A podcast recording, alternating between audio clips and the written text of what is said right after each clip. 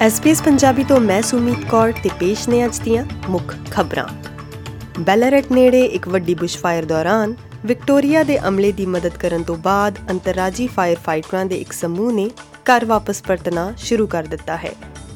New south Wales ਤੋਂ ਲਗਭਗ 100 fire fighter ਅੱਜ ਵਾਪਸ ਆਉਣਗੇ, ਜਦਕਿ ਬਾਕੀ ਸ਼ਨੀਵਾਰ ਨੂੰ ਵਾਪਸ ਜਾਣਗੇ। ਵਿਕਟੋਰੀਆ ਦੇ ਅੱਗ ਬੁਝਾਊ ਅਮਲੇ ਨੇ ਵਿਕਟੋਰੀਆ ਦੇ ਪੱਛਮ ਵਿੱਚ ਬੈਂਡੇਨ ਦੀ ਅੱਗ ਤੇ ਨੇੜਿਓਂ ਨਜ਼ਰ ਰੱਖੀ ਹੋਈ ਹੈ ਜਿਸ ਨੂੰ ਹੁਣ ਕਾਬੂ ਕਰ ਲਿਆ ਗਿਆ ਹੈ। ਰੀਜਨਲ ਕੁਆਂਟਸ ਪਾਇਲਟਸ ਦੇ ਇੱਕ ਸਮੂਹ ਨੇ ਆਪਣੀ ਹੜਤਾਲ ਦੀ ਕਾਰਵਾਈ ਨੂੰ ਵਧਾਉਣ ਦੀ ਸੌਂ ਖਾਦੀ ਹੈ, ਕਿਉਂਕਿ ਉਹਨਾਂ ਦੇ ਤਨਖਾਹ ਵਿਵਾਦ ਹਜੇ ਵੀ ਅਣਸੁਲਝੇ ਹੋਏ ਹਨ। 200 ਤੋਂ ਵੱਧ airline network aviation and Qantas link pilots 3 ਦਿਨਾਂ ਤੱਕ ਰੁਕਣ ਦੇ ਹਿੱਸੇ ਵਜੋਂ ਨੌਕਰੀ ਤੋਂ ਬਾਹਰ ਹਨ।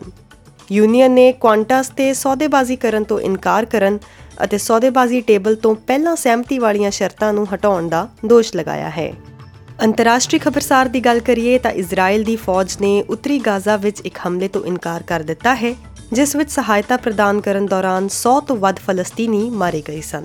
ਗਾਜ਼ਾ ਵਿੱਚ ਅਧਿਕਾਰੀਆਂ ਅਤੇ ਗਵਾਹਾਂ ਦਾ ਕਹਿਣਾ ਹੈ ਕਿ ਇਜ਼ਰਾਈਲੀ ਬਲਾਂ ਨੇ ਗੋਲੀਬਾਰੀ ਕੀਤੀ ਜਦੋਂ ਲੋਕ 38 ਟਰੱਕਾਂ ਦੇ ਸਹਾਇਤਾ ਕਾਫਲੇ ਲਈ ਨਬੁਲਸੀ ਚੌਂਕ ਤੇ ਉਡੀਕ ਕਰ ਰਹੇ ਸਨ। ਫਲਸਤੀਨੀ ਰਾਸ਼ਟਰਪਤੀ ਮਹਿਮੂਦ ਅਬਾਸ ਨੇ ਇਸ ਨੂੰ ਬਦਸੂਰਤ ਕਤਲੇਆਮ ਕਰਾਰ ਦਿੱਤਾ ਹੈ। ਪਰ ਇਜ਼ਰਾਈਲ ਦੇ ਫੌਜੀ ਬੁਲਾਰੇ ਰੀਅਰ ਐਡਮਿਰਲ ਡੈਨੀਅਲ ਹਾਗਰੀ ਦਾ ਕਹਿਣਾ ਹੈ ਕਿ ਟਰੱਕਾਂ ਨੂੰ ਸੁਰੱਖਿਅਤ ਰੱਖਣ ਵਾਲੇ ਟੈਂਕਾਂ ਨੇ ਭੀੜ ਨੂੰ ਖਿੰਡਾਉਣ ਲਈ ਚੇਤਾਵਨੀ ਗੋਲਾਬਾਰੀ ਕੀਤੀ ਸੀ।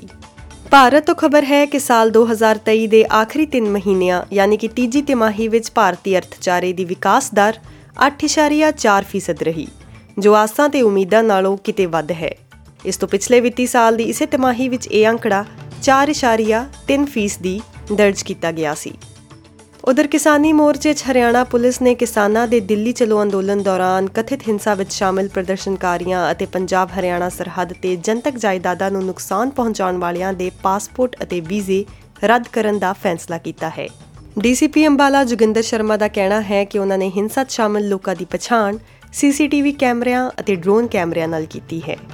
ਖੇਡ ਖਬਰ ਵਿੱਚ ਹਾਕੀ ਇੰਡੀਆ ਨੇ ਧੜੇਬੰਦੀ ਤੇ ਅੰਦਰੂਨੀ ਮਤਭੇਦਾਂ ਦੇ ਦੋਸ਼ ਨਕਾਰ ਦਿੱਤੇ ਹਨ। ਜ਼ਿਕਰਯੋਗ ਹੈ ਕਿ 13 ਸਾਲਾਂ ਬਾਅਦ ਭਾਰਤੀ ਹਾਕੀ ਨਾਲੋਂ ਨਾਤਾ ਤੋੜਨ ਤੋਂ ਬਾਅਦ ਸਾਬਕਾ ਸੀਈਓ ਐਲੀਨਾ ਨਾਰਮਨ ਨੇ ਕਿਹਾ ਸੀ ਕਿ ਹਾਕੀ ਇੰਡੀਆ ਵਿੱਚ ਜਿਸ ਤਰ੍ਹਾਂ ਦਾ ਮਾਹੌਲ ਹੈ, ਉਸ ਵਿੱਚ ਕੰਮ ਕਰਨਾ ਮੁਸ਼ਕਿਲ ਹੋ ਰਿਹਾ ਹੈ ਅਤੇ ਅਜਿਹੀ ਸਥਿਤੀ ਵਿੱਚ ਉਹਨਾਂ ਕੋਲ ਅਸਤੀਫਾ ਦੇਣ ਤੋਂ ਇਲਾਵਾ ਕੋਈ ਹੋਰ ਚਾਰਾ ਨਹੀਂ ਬਚਿਆ ਸੀ।